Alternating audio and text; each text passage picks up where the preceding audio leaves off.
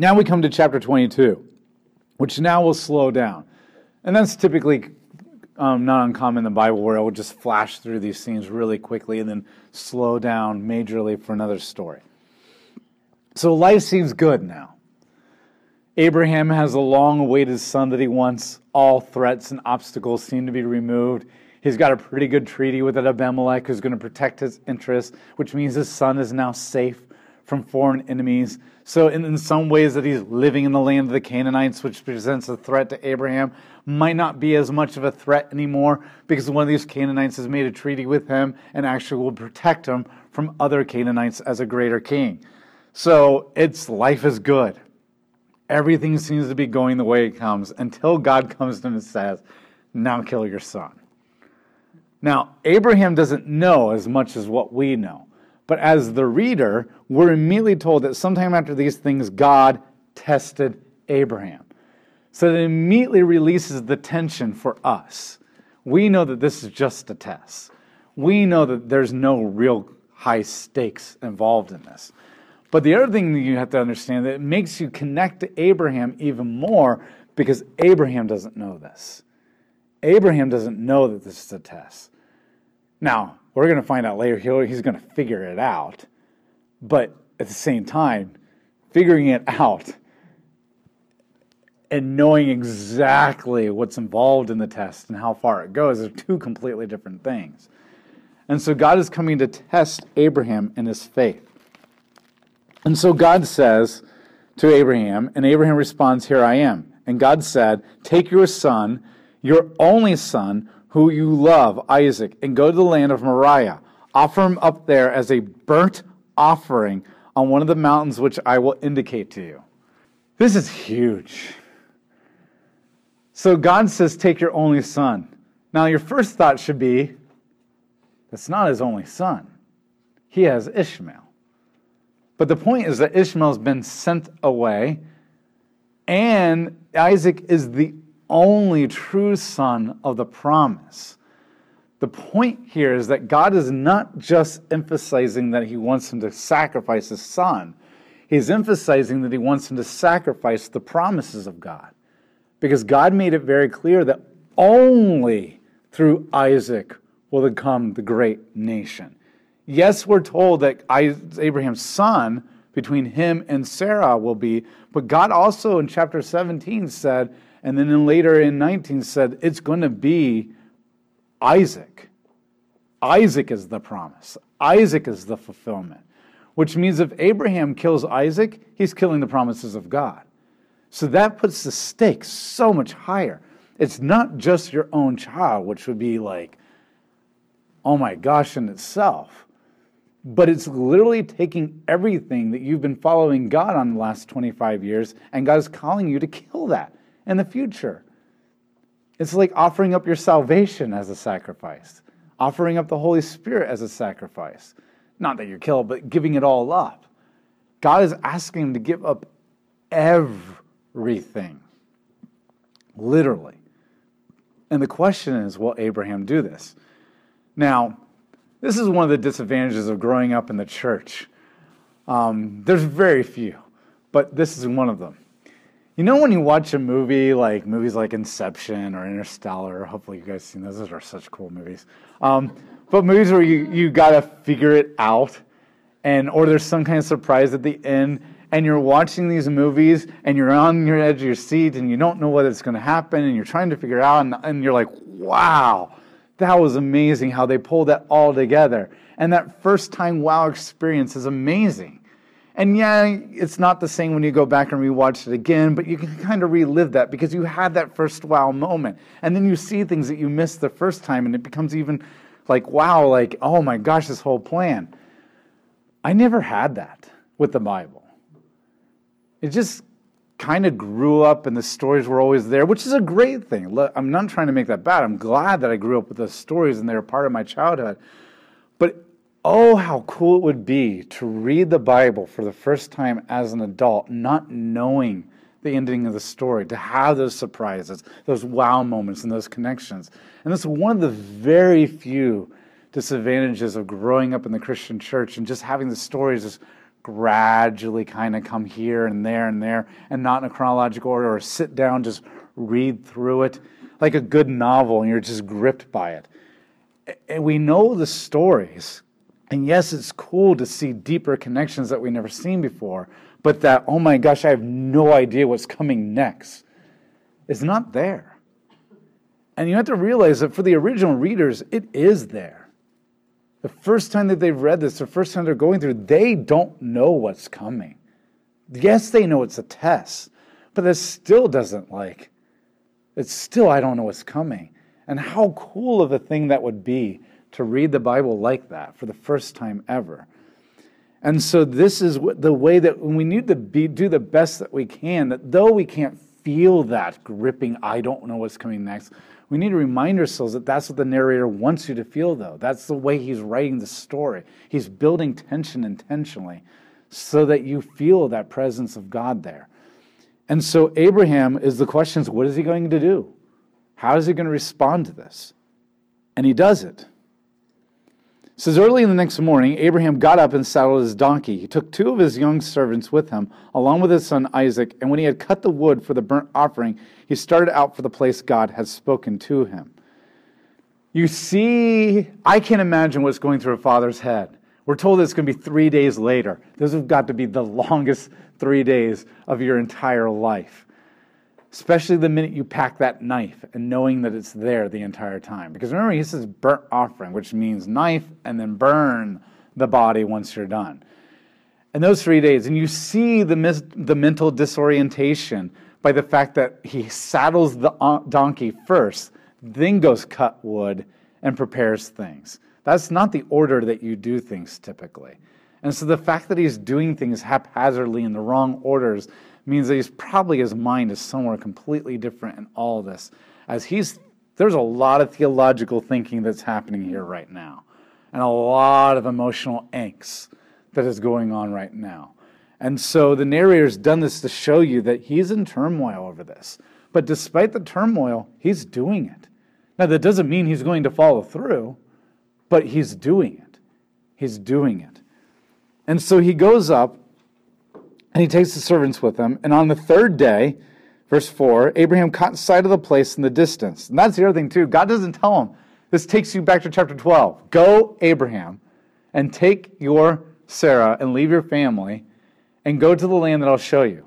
Now God says, Take your son and go to Moriah, and then, and you don't know where, but I'll point out the mountain when you get there. And so he's reliving that first call, so to speak, with higher stakes. So the third day they go up to the place. The servants, used to stay here with the donkey, while the boy and I go up there.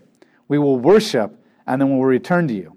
And Abraham took the wood for the burnt offering and put it on his son Isaac. And then he took the fire and the knife in his hand, and the two of them walked on together. And Isaac said to his father, Abraham, My father, what is it, my son? He replied, Here is the fire and the wood. And Isaac said, But where is the lamb for the burnt offering? God, then you know that's got to wrench your heart. God will provide for himself the lamb for the burnt offering, my son. Abraham replied, the two of them continued on together. Now, is this point that you know that Abraham is figuring things out? So here's the question why would Abraham do this? What does Abraham know about God so far? One, he knows that God's character is different than all the other gods. After 25 years, he knows he's not capricious or vindictive. He's not the kind of God that just manipulates you and messes with you. He's the kind of God that is faithful even when you're not faithful. He's the kind of God that values life so much that he abhors child sacrifice. Two, he knows that God is all powerful and can do anything even resurrect a dead womb. Three, but he also knows that God has every right to demand on a child sacrifice, but because he's also a loving God, a covenantal God, a God that did not create just to rule, but a God who created to have a relationship, then to ask for a child's sacrifice goes against his character in a loving, covenantal, relational sense. But here's the other thing that Abraham knows it is only through Isaac that the promises are going to come. So, what do you do with that? A God who hates child sacrifice, yet is asking you and has every right to demand your child. A God who's promised you that Isaac will be the source of the blessings, but is now asking you to kill the blessings of God. But a God that has also proven himself to be all powerful and completely faithful in all situations. You go to Hebrews chapter 11, and Hebrews 11 tells you that Abraham, by faith, offered up his son as a sacrifice, whom through God promised that the blessings would come, but he reasoned that God would raise his son from the dead. And figuratively speaking, he did. Now, if you're plunging a knife down into your kid, you can argue technically all you want that he didn't actually technically bring him back from the dead, but in all intents and purposes, he did. When you're like nanoseconds away from a knife going into his heart and you somehow stop which also shows you how incredibly Abraham's listening to God. Yeah. If you're thrusting a knife down as hard as you can to kill your son, and he says stop, and you're like, hmm, you've been listening big time. Your ear is tuned to that voice. And it reminds you of Jesus saying, My sheep know my voice, and they listen when I speak. So Abraham reasoned. Now, this is incredible. Because there's no concept of resurrection like we think of resurrection. Yes, the word resurrection shows up in ancient documents and stuff, but just because they use the same word doesn't mean they have the same definitions. I can say I love my wife and I love that movie and I love my children, but I'm not using love in the exact same way in all three of those scenarios. Love is completely different in all three of those scenarios. And so the same thing is when the ancients used the word resurrection, they didn't mean a bodily resurrection. The Egyptians, they didn't value the body. And so what they meant was a spirit resurrection, uh, their soul going into the afterlife, because they believed that it was possible. We have this concept that everybody's soul has life and goes somewhere, even the people who go to hell. But the ancients didn't believe that. The ancients had this concept of souls disappearing or souls staying asleep. But if you really wanted to be awakened into the afterlife, then you there's a resurrection. And when they meant resurrection, they just meant life and the afterlife. They didn't mean your body actually coming back. And so that concept of bodies actually coming back is a very foreign concept. So the fact that Abraham is making the conclusion and a culture that doesn't think about resurrection like, like for us it'd be like, well, yeah, because it's all throughout this, the, the Second Testament and the Gospels. But for Abraham, this is a brand new revolutionary thought that he's come up with. And I'm not saying he's the only one that's ever thought about, but it's not like going over the airwaves all the time. Which means he's never seen a resurrection. He's never heard of a resurrection. It's not a part of the language of any culture or religion around him. And he's the first Jew ever with no Bible. And yet he comes to the conclusion that God's going to raise his boy from the dead. That's incredible. That Abraham has become, that Abraham knows God so well that he can connect theological dots and anticipate what God is going to do, even though there's no history of God ever doing that that he's seen. Do you know how incredible that faith is? You know how incredible that relationship that he has with God it's one thing for us to say, I have faith because I have 50 million stories from the Bible and testimonies at church and in my own life where God says, I will do this and He does that. But to make conclusions that God has never done based on things that are already there that He's provided and come to a conclusion like that and to be right, that's incredible. And this is what shows you that Abraham is a sinner He's a scumbag. He fails drastically. He is not anywhere close to meeting the requirements of the law. But Abraham is a man of faith because he knows God and he can anticipate God. And I'm not saying every scenario, but he knew God. And remember, God only gives you what you can handle. God knew that he had enough to make this conclusion. And Abraham did it. And that is the faith that you need to see. Not just a man who's willing to offer up everything to God, but a man who's willing to offer up everything to God based on something that he knows about God, but he's never seen or been promised of God. And he makes the conclusion that God will give him back. Now, you don't have to wait for Hebrews to see this. Remember, all the author of Hebrews has is the First Testament when he starts writing Hebrews. It's all here. Because if you pay attention to it, it says that they go up the hill and he tells the servants, We are going to worship God and then we will come back. There is no we if you burn your child. And then not only that, the boy, Isaac says, Where's the sacrifice, God? And Abraham says, God will provide a lamb. Well, wait a minute. God already provided a sacrifice. It's right there, Isaac talking to you. Because he doesn't anticipate. Because, see, if God, if he sacrifices a kid and this kid is raised from the dead, he has to sacrifice to God as a thank you offering for what just happened. But he has no lamb with him, which means he expects God to actually even provide a lamb for him on top of that. So he can thank God for the resurrection of his child that hasn't happened yet. And so the clues are all there. And he's staying that. So this three day journey, what we think is absolute turmoil for him, which it is, don't get me wrong because it's one thing to come to this conclusion, it's another thing to find out that you're right. but at the same time, he isn't just fretting and worrying and stressing. He's thinking about God. And the more he thinks about God, the more he comes to this conclusion. And the more that he comes to this conclusion, then he can confidently profess that conclusion to the people around him. And that's key too. It's not just worrying and angst in his life, that angst has driven him to think about God and his character, to come to conclusions about who he is. And this is the faith. And so he gets to the top of the hill and he pulls up the knife to kill him. And Abraham reached out, verse 10, took the knife and prepared to slaughter his son. But Yahweh's angel called him from heaven, Abraham, Abraham, here I am. He answered, Do not harm the boy, the angel said. Do not do anything to him, for now I know that you fear God because you did not withhold your son, your only son, from me. Now, here's the other thing, too. God didn't know this already?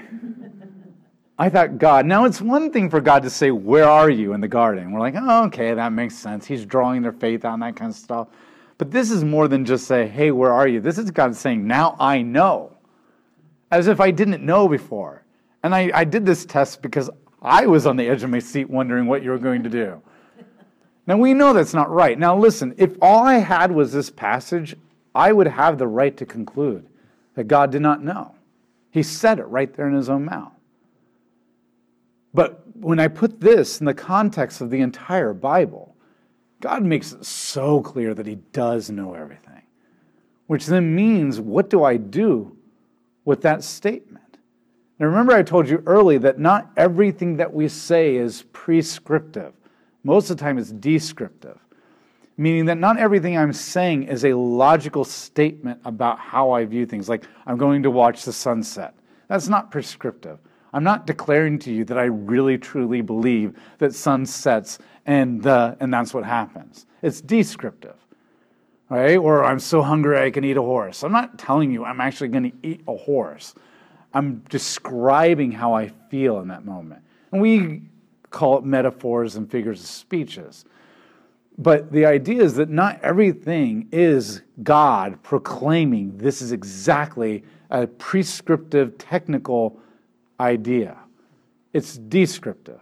And I can say this is descriptive in the context of so many prescriptive statements of, I know all things. In fact, he knows all the possible futures that you could have chosen in every scenario. So, what is he saying here? God enters into relationships. Just as Christ gave up the all knowingness. Not that he ceased to be all knowing, but he ceased to operate on that knowledge at all times in order to become a servant. See, Christ knew everything. But Philippians chapter 2 tells us that he chose not to access that omniscience for the sake of becoming a suffering servant. You're not much of a servant, you're not much of a human having an experience of what it means to be human if you can still, if you're still accessing all of your divine attributes. It's not that he ceases to be God, he ceases to access them so that he can better know what it's like to be a human and better have a relationship. For example, I could clobber and destroy my girls when I'm wrestling with them. It is within my physical strength and power. And I know this is a horrible thought, but it makes my point. I could annihilate and kill and destroy and crush my daughters if I wanted to, because I have the power and the strength as a grown man to do that.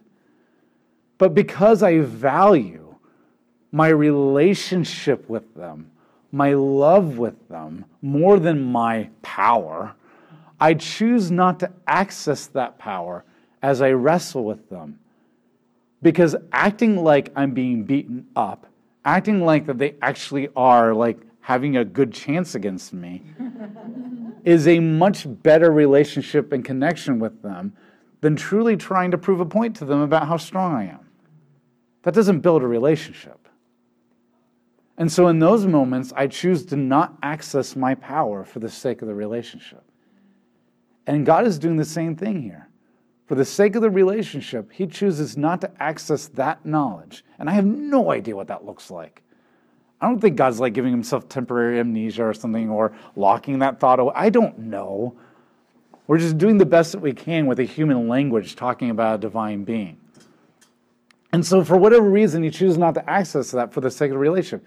If you had a friend that traveled into the future and knew everything that you and them did together. And then they come back to the relationship and they're like, oh, I totally know what you're going to do next. Da, da, da, da. All around, da, da, da. You would feel like that's not much of a relationship. They know everything that you're going to do before you're going to do it, and they're laughing about the joke before you've even finished it. That's not a mutual relationship. That's you left out of your own relationship.